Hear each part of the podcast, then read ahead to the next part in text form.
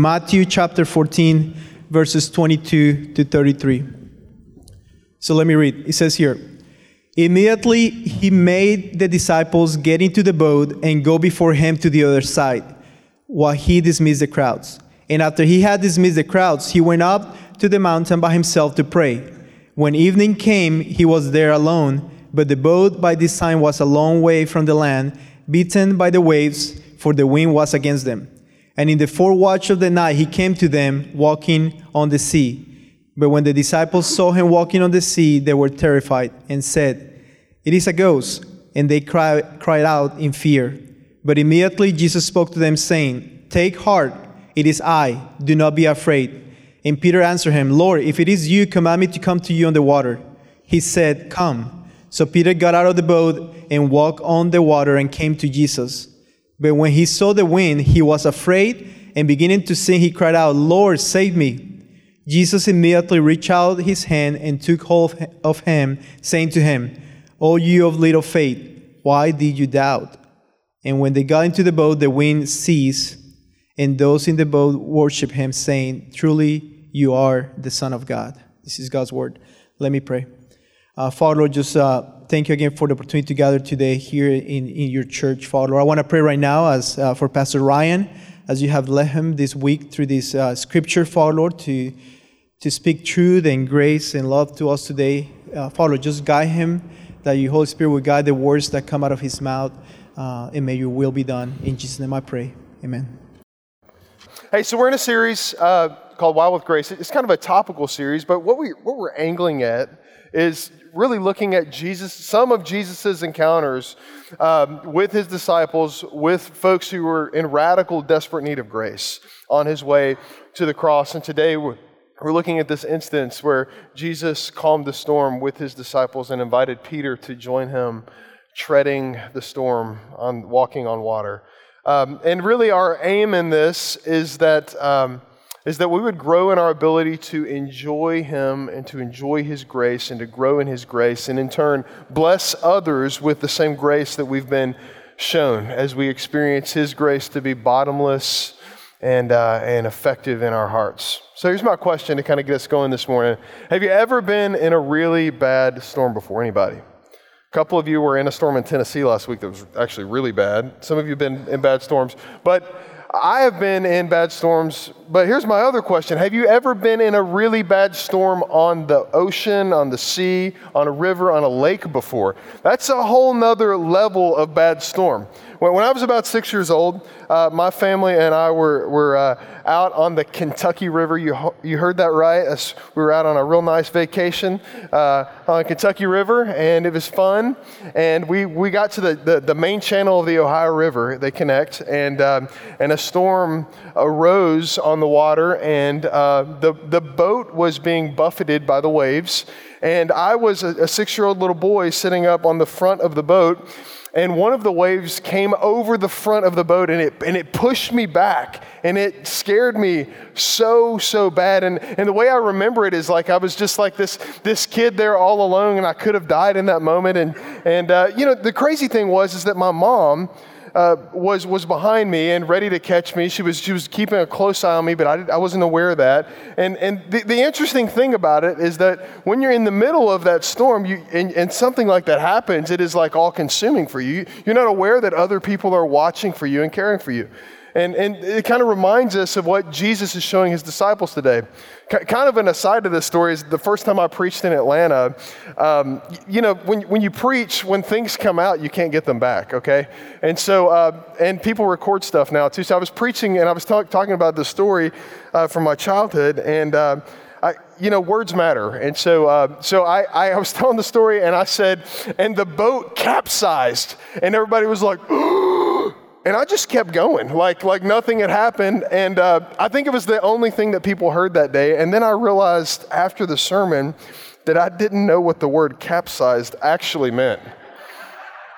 And uh, so the boat did not go underwater completely. Uh, but anyway, the perspective of the parent caring for the child, even in the middle of the storm, is the picture that I think God would have us to have as we think about uh, this passage today. And, and this is a metaphor that we'll use today that Jesus, I think, invites us to use about storms, which are a, a storm is, um, like a physical storm, is any circumstantial disaster that threatens our well being, our joy, or our flourishing as God's people. That's, that's what we could call a storm for today. I think that that metaphor works for us as we look at it. So, with that in mind, here's our big idea, kind of the big thing we want to hit with this text today that it hits us with, and it's this that the power and presence of Jesus is the only rescue that we have for the storms of life. And I just want to tell you quickly where we're headed so you'll, you'll kind of have a roadmap this. Uh, the first point is this abiding in Jesus opens our eyes to see his presence and power in all things. That's the first thing we're going to talk about. The second thing, abiding in Jesus invites us to have courage in the face of fearful situations. And the third thing is this abiding in Jesus reminds us that his strength overcomes our weakness. So let's dig into that first point about seeing his presence and power in all things. Let me remind you of Matthew 14, 22 through 25 says, and we'll look at the context behind it. Scriptures say this Immediately, he made the disciples get into the boat and go before him to the other side. And while, uh, while he dismissed the crowds, and after he had dismissed the crowds, he went up on the mountain by himself to pray. And when evening came, he was there alone. But the boat by this time was a long way from the land, beaten by the waves, for the wind was against them. And in the fourth watch of the night, he came to them, walking on the sea. You know, we tend to forget that uh, Jesus was not only fully God, but he was fully man. We, we, we tend to forget that and dismiss that quite often, actually. And the thing that I noticed about these four verses and that I want to focus on for actually most of the sermon is something that was such a priority for Jesus in his humanity. And that was his communion and abiding with his Father in heaven. That's really what Jesus was all about. So, Jesus has been tempted in every way that you've been tempted, is what the book of Hebrews tells us. He's been tempted to sleep through morning prayer. Uh, he's, been, he's been tempted to work when he should have worshiped. He's been tempted to build a name for himself to make his life easier. He's been tempted in every way. And, and that is exactly why we can't blow through these verses here. You see, what we want most times is we want a quick fix. Okay, Jesus, just show me how to get out of this storm, this circumstantial thing in my life that is really kind of dominating me right now. Just show me how to get through that. But the context of where Jesus is coming from is so important. When you read verse 22, which talks about uh, he and his disciples getting into the boat. So here's where he's coming from. In the beginning of Matthew chapter 14, you can look back and see that Jesus' cousin, John, was just beheaded uh, by Herod, Herod Antipas. And because he was proclaiming the arrival of God's kingdom, i.e., Jesus. He was proclaiming Jesus, get ready for Jesus, repent, turn from your sins, and he's beheaded. So, what does Jesus do? He gets into a boat and gathers his disciples and he rows out a ways from the shore in order to get away from the crowd so that they could get centered, so that he might be able to grieve and mourn and rest and find spiritual nourishment for his soul with his disciples. He's just like me and you. You think he was sad that John the Baptist got beheaded? Absolutely. Do you think that was an indictment on what his future would be? Absolutely. Jesus was grieving in the middle of what was happening here.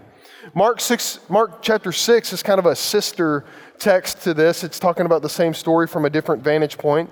And it says that Jesus wanted to get his disciples away from it all uh, so that they could find rest. That's the word it uses rest. They could find reprieve. Jesus needed rest, and so did his disciples. Jesus was tired. So Jesus gets in a boat and is taking his disciples to another part of the Sea of Galilee. But what happens is the crowd starts following Jesus because they want to crown him king, because they've seen a few miracles that he's done. They start following him along from the shore. The, the Sea of Galilee is not huge. You can see across, the, uh, across it in most places from the shore. Um, but it is a bigger body of water. It's not massive. You can see on it. And so they're following along, and Jesus' disciples are on the boat, and Jesus sees them, and uh, instead of just kind of blowing past them and going, he, he, his heart has compassion. Like, and that word compassion is this, is this Greek word splankno, which basically means that his, his bowels were kind of moved on the inside. He, he saw them and he had compassion. And the scriptures say in Mark 6 that he saw them and had compassion because they were like sheep without a shepherd. And so Jesus is moved, even though he just wants to go and be with his Father and grieve with his disciples and get away with them and rest. He's moved from the inside out to, to go and to be near to these disciples. So they, they take the boat over to the shore. And Jesus gets out and he, he begins to, to heal and he begins to preach and teach to these disciples that are there on the shore. And he walks among them and, and he's there all day long. And they get to the end of the day with his disciples and they realize that nobody's got any food. And, and, and the disciples said, We've got to send these guys out of here before it gets dark. They're not going to be able to find any food. Everything's going to be closed. You know, and there's 5,000 men plus women and children. So who knows? 15, 20,000 people are sitting right there with Jesus. And all this is happening. And, and, and Jesus looks at his disciples when they say, You know, we got to go, they got to go get some food. He says, You feed them. You feed them. And, and it's in that moment that he called his disciples to press in and tap into a, a faith and a power that was unfamiliar to them up until that point. Has Jesus ever done that to you before? He's led you to a place where you've got to tap into a faith and a power that is kind of unfamiliar to you. He did it to his disciples that day. And so they find this, this little boy, I believe, and he brings his lunch, a couple fish, and five loads of, of bread, and they begin to multiply that with his, Jesus begins to multiply that after they bless it with the disciples, and there's so much food left over that uh, they gather up 12 baskets, the scriptures say. But I want you, I think we tend to, to look at the miracles and be amazed at his power over creation. But what was the heart of Jesus? What was Jesus wanting to do all along? He was wanting to go and be with his Father. The, the miracle just kind of happened because there was a need, right? And the disciples just happened to join in on that because he called them to live outside of themselves.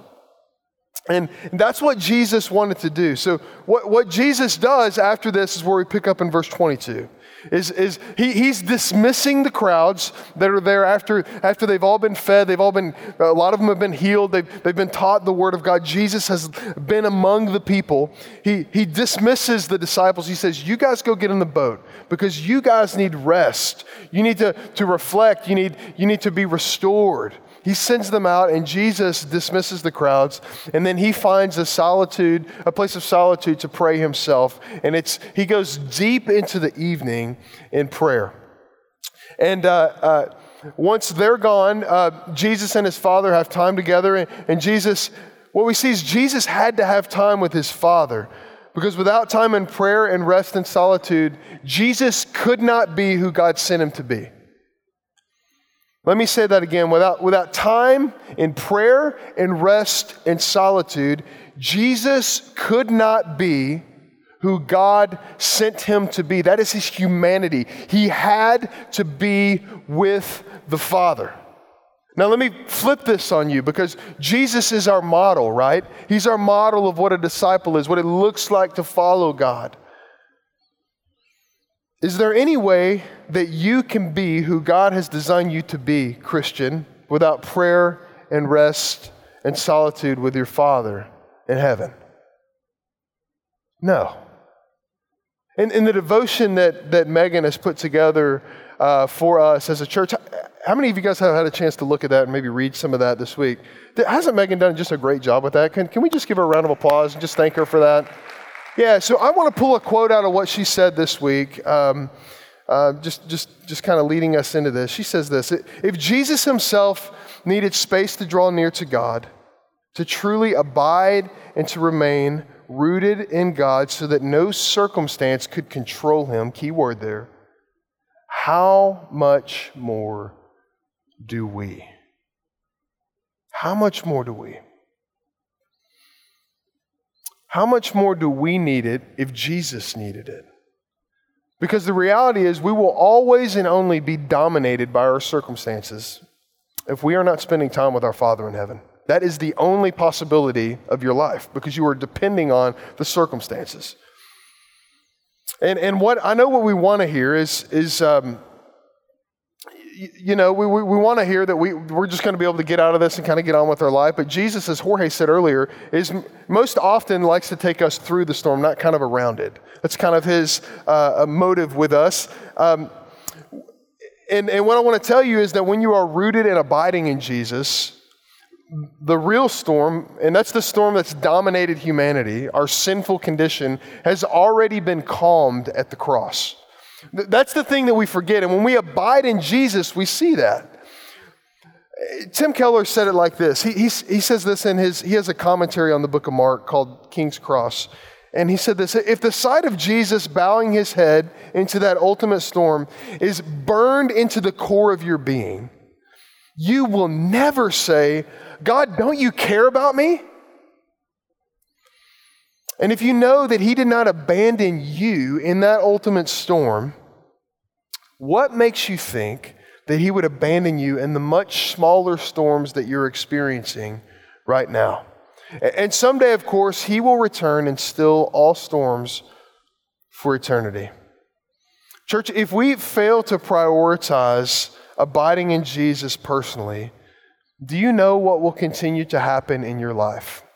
You will be dominated by the circumstances that you face because you're not able to see God's hand in the midst of it. That's the only way Jesus was ever able to see through the midst of it. And, and, and, and what we're depending on, we don't abide in Jesus, what we're depending on is the right set of circumstances that will lead to an abiding life in God. And, and that's never going to happen. In fact, let me go, let me be so bold to say this that actually Jesus promises that that's not going to happen this side of glory. Here's what he says in John 16 33. It's great news. In this world, you will have trouble. Isn't that great news?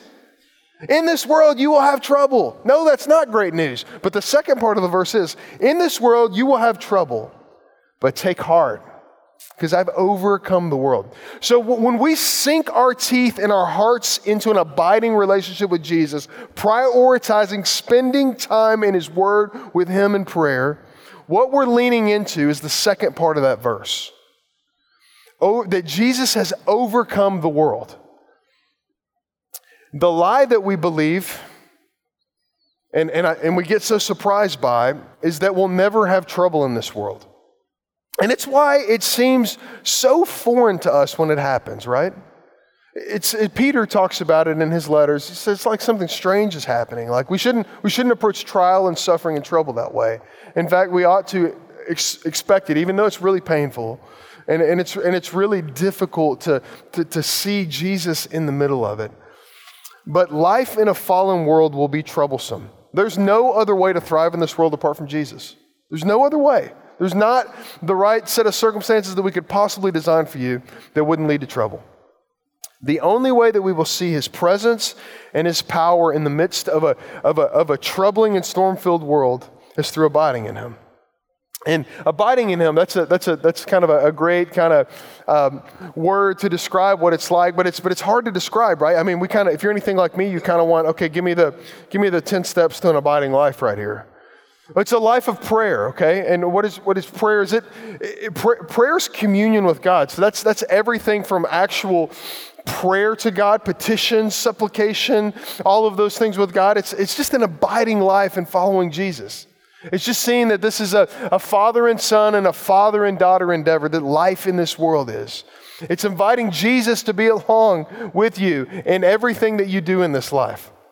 And, and, and what happens when we begin to have this abiding life that Jesus models for us is that our prayers kind of turn from, hey, hey, Jesus, get me out of this as quick as you can, to let me see your presence and power through this. I don't want to waste this, Jesus.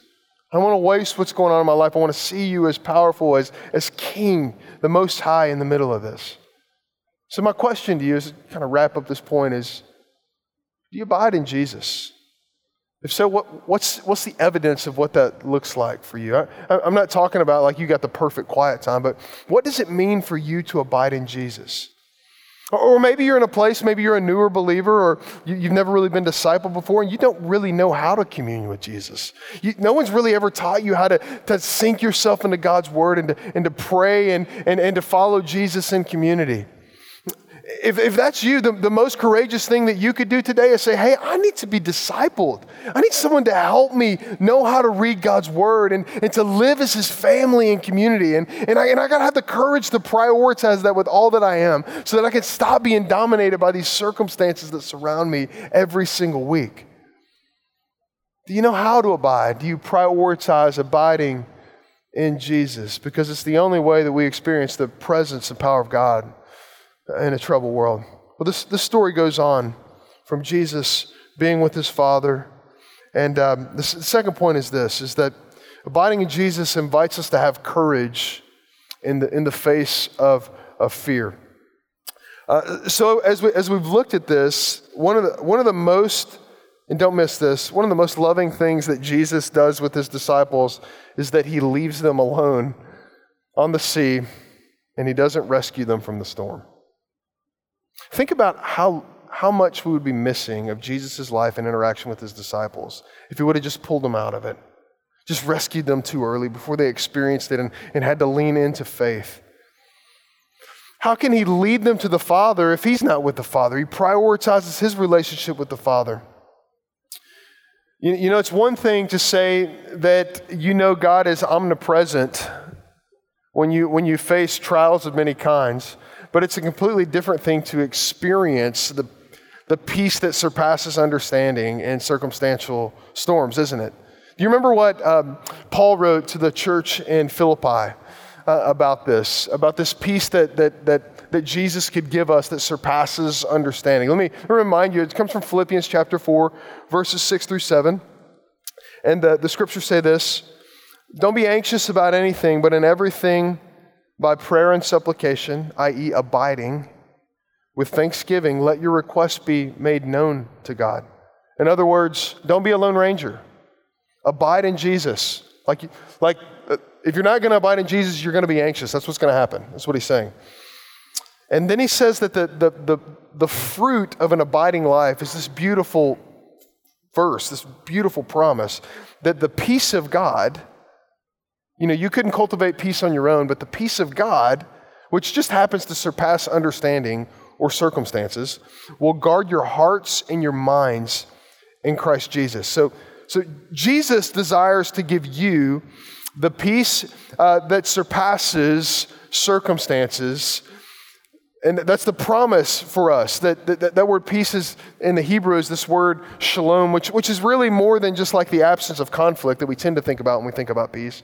But, but it's really, it's really the, the overarching flourishing of God's people. Like in every sector, in every sphere of who they are relationally, um, it's, it's this peace that, that's, that happens to surpass understanding. In other words, God promises that He will give us an inner life that lives out of a different nor- narrative than the outer life that we experience. That's, that's the promise that we have when we abide in Jesus. Uh, the only way that we're not divine, defined by the storm or the circumstantial disaster that we're in is by the Father's love in Jesus that's extended to us, that we find in Him. So, with this, with this in mind, let's continue journeying through Matthew 14 here with Jesus and His disciples on the sea. Jesus has just walked on the water, right? And, and, and here's where we pick up. Verse 26 When the disciples saw him walking on the sea, they were terrified and said, It's a ghost. I don't know the context of that word. I don't know if Jesus had been telling ghost stories or what, but um, they, they said it's a ghost and they cried out in fear. But immediately Jesus spoke to them, saying, Take heart, it's, it's I. Don't be afraid. And, and Peter answered him, Lord, if it is you, now the better translation of this is, Lord, since it's you, Lord, since it's you, command me to come to you on the water. And Jesus said to Peter, Come. So Peter got out of the boat and he walked on the water and he came to Jesus.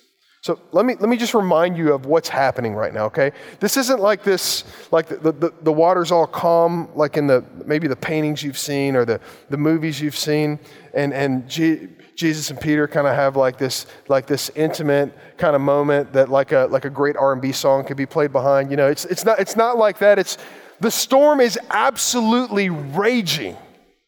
And Jesus comes to them. He doesn't calm the storm. The boat is still rocking. It's taking on water. The storm is absolutely raging when this happens. And, and Jesus is coming back out to them. He's probably about four miles or so away from them. He's been praying all night, right? He's coming to them sometime between four and six in the morning. It's pitch black outside, it's storming. And Jesus desires to comfort them because they're afraid. Just like he had compassion on those other followers, you know, when he really wanted to go be with his father, but his heart was drawn to people who needed him. Jesus is the same way with his own disciples here. And, you know, isn't that so familiar for us? You know, we believe that God is sovereign, that He works all things together for the good of those who love Him. We are called according to His purpose, but we still get surprised, don't we? We, we still get surprised, even though we know those truths, when, when, when, when suffering or these kind of uncontrollable circumstances hit us. It takes us off guard to feel pain. It's surprising to us. I want you to think about all the, the heroes of the, the, the Older Testament. You know, Abraham, right? The, the, situation with, with Abraham and Isaac, or how about Joseph and his brothers, uh, Shadrach, Meshach, and Abednego, and the, the fiery furnace? You know, if I were to write those stories, I would change the narrative a little bit. I, I, I, wouldn't, I wouldn't let Abraham get all the way to knife point with Isaac, right? That's not how I would have drawn that up. It doesn't fit well in the kids' Bible stories. Uh, you, you, know, or how about uh, Joseph and his brothers? I mean, to actually sell them into slavery. I mean, and then, then like, you know, the whole like journey and being in Egypt. I mean, it was just kind of dark, right? Or, how about the story of Shadrach, Meshach, and Abednego in the fiery furnace? I mean, they could get all the way to the edge of the fire, but not actually in it. But that's not the way God has chosen to work in His world with His people, is it? It's not. The, the, the storm rages. And, and, and Jesus kind of zooming back out, is saying to them, you know, basically focus on me, right? This is what he's telling Peter. You gotta, you gotta focus because these things that are happening around you will always try to draw your attention away from a relationship with me. Everything is in our lives are screaming, don't focus on Jesus, focus on self. That, that's what kind of what happens to us through the fall as humans. But you know, the writer of Hebrews has given us helpful context. Um, for focus when we think about an abiding life with Jesus. He says this in Hebrews chapter 12, verses 1 and 2. Therefore, since we are surrounded by such a great cloud of witnesses, okay, so he's saying, remember Hebrews 11, right? Hebrews 11 is the, the hall of faith, right? Abraham and Isaac, Rahab, all, you know, Noah, Moses, all of the heroes of the faith. And he's saying, because of their stories and the way that they have experienced them, me, we also can, can take courage, is what he's saying. We can lay aside every weight and sin which clings so closely, and let us run with endurance the race that is set before us, looking to Jesus, the founder and perfecter of our faith, who for the joy that was set before him endured the cross despising the shame, and is seated at the right hand of the throne of God. Not one of those people that, that we're encouraged by in Hebrews 11 experienced this, this overflowing life of faith, came out unscathed. They all suffered tremendously as they experienced this gift of faith that God gave them and they acted upon. So, so the writer of Hebrews is saying, remember that this isn't unusual to experience suffering. It's par for the course in this world. But, but the race that we're running is not a race of health, wealth, and continual prosperity. It's a race towards Jesus, becoming more Christ like, becoming more like Him. That's the race that we're on. And because that's the race that we're on and not the race of health, wealth, and prosperity, that we should expect these circumstantial storms, this resistance in this world. Jesus faced the greatest storm of all time, the cross, right? And there was a literal storm when he was on the cross, too, right? I mean, he faced the greatest storm, which was separation from his Father. The Father that his entire life on this earth, he sought, he sought and prioritized so much to be with. He experienced the separation from the Father in the greatest storm of all time when, when he bore the weight of all of our sins.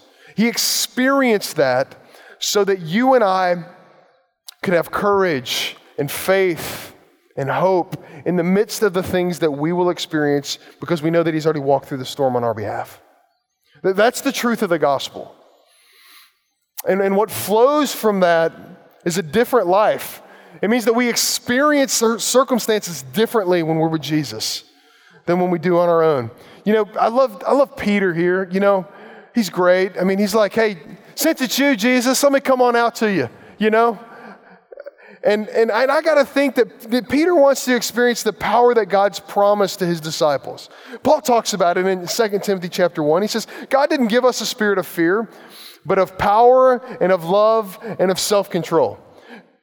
Peter wants to experience that. Jesus, you promised that to us. It hadn't been written yet, but you promised this to us. I want to experience it in my union with you.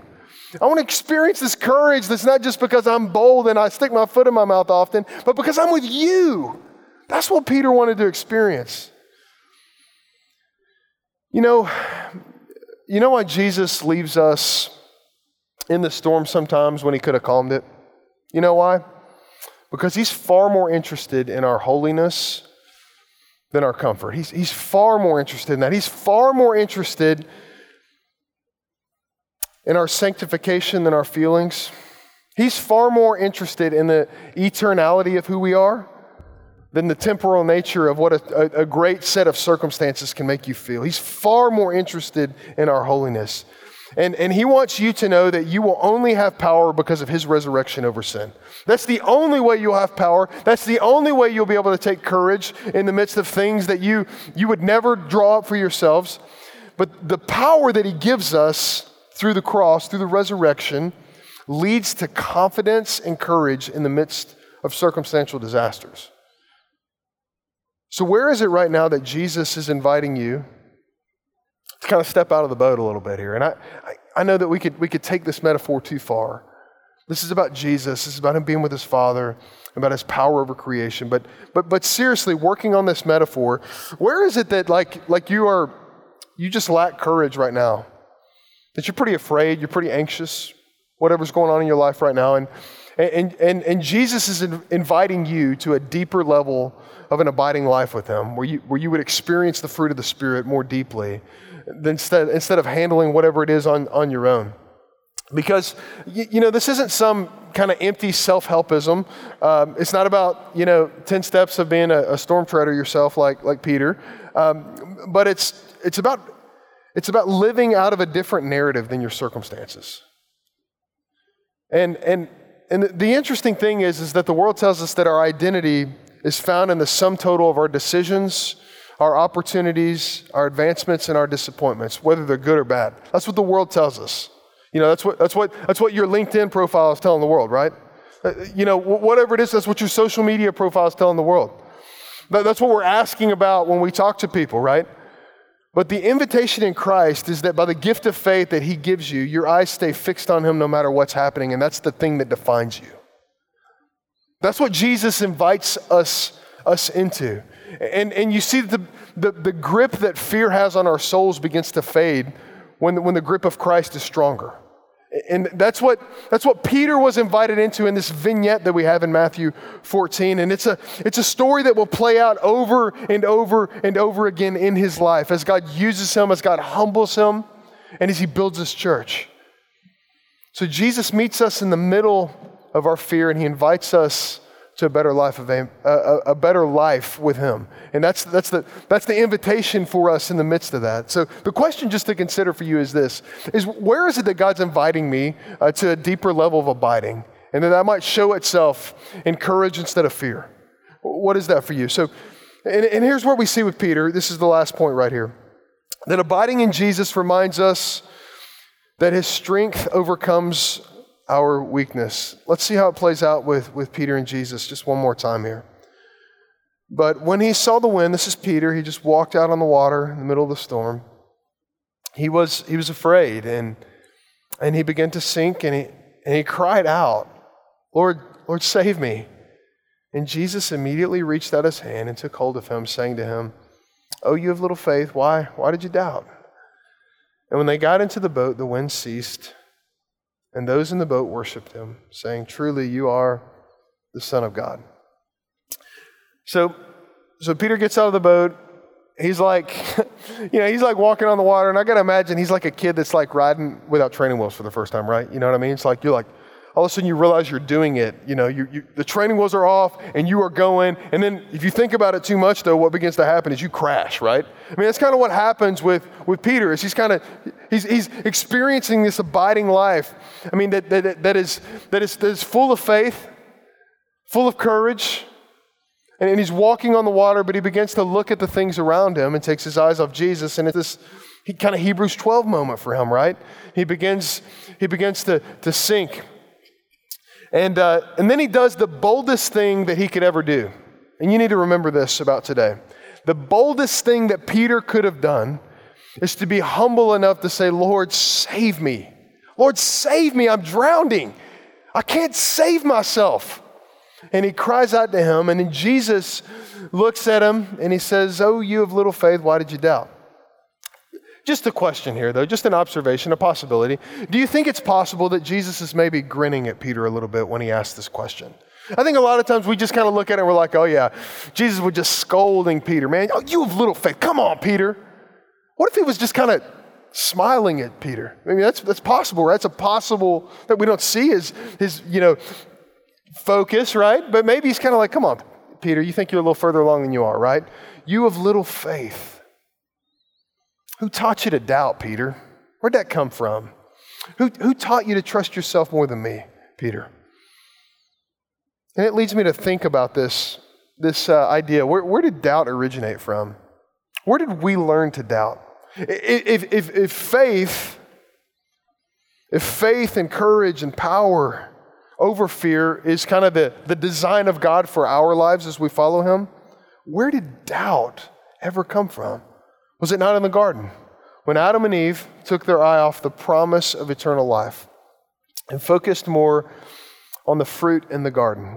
You remember in, in Genesis 3, um, the, the, serpent comes up to Adam and Eve and, and uh, you know, and he begins to, to kind of twist God's word toward them. And then at first they kind of refute it and say, no, no, no, we're not supposed to eat of that tree.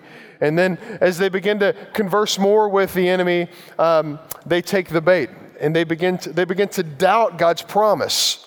And, and this is where we learn to doubt because their sin has been imputed to all of us.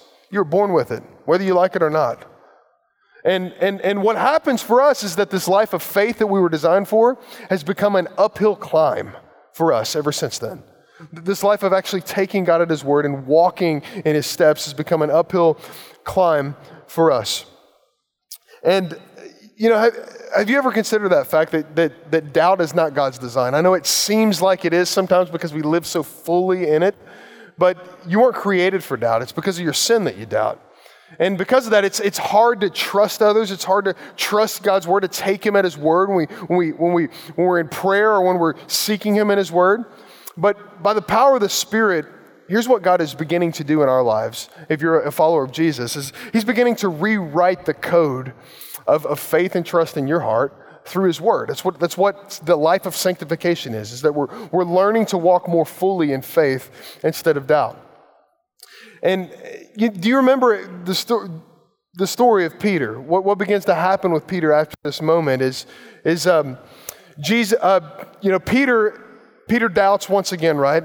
And he betrays Jesus, you know, before the rooster crows three times, you'll betray me. Um, before the rooster crows once, you'll betray me three times. There we go. And so he does that, right? And so that's kind of where Jesus on the cross, Peter has betrayed him. But what does Jesus do in John chapter 20 with Peter? Jesus comes out on that same sea, the Sea of Galilee, where he calmed the storm. And he comes and he meets with Peter and his disciples because they've gone back to fishing. And, and the, the beauty of this story is that Jesus meets Peter right where he's at, in the middle of his doubting. And, and he comes to him and he says, You know, when, when Peter sees that it's Jesus, he does the same thing that he did before. He didn't walk on water this time, he just jumps in. I mean, he gets buck naked and he just starts swimming toward the, to the, to the, that's not in the Bible, but I'm just, you know, putting it together. He probably did that. So, um, and he starts swimming and Jesus cooks him breakfast and there's this moment that they have where he says, Peter, do you love me? You know, feed my sheep. Do you love me? Lord, you know I love you. Take care of my lambs. You know, he's restoring Peter. He's meeting you. He's meeting Peter. He's meeting us in that. We are Peter. We are the ones that could have faith, but also are filled with doubt. I believe, help my unbelief, as Jorge was saying. So, the, the question for the believer in here this morning is this What does it look like to walk more fully in a life of faith instead of a life of doubt? The diagnostic for me um, is, is, is interesting because here's typically what happens with me when, I, when my life begins to be filled with doubt is, is that you know, I stop abiding in Jesus, which means this for me, that I stop prioritizing morning prayer in my life because it's like Spurgeon said, you know, the person who doesn't, who doesn't seek God in the morning will hardly find him throughout the day. And, and that's just the way it is. It's just the way we're wired. If you don't find Jesus in the morning, you're probably not going to see him much throughout the day.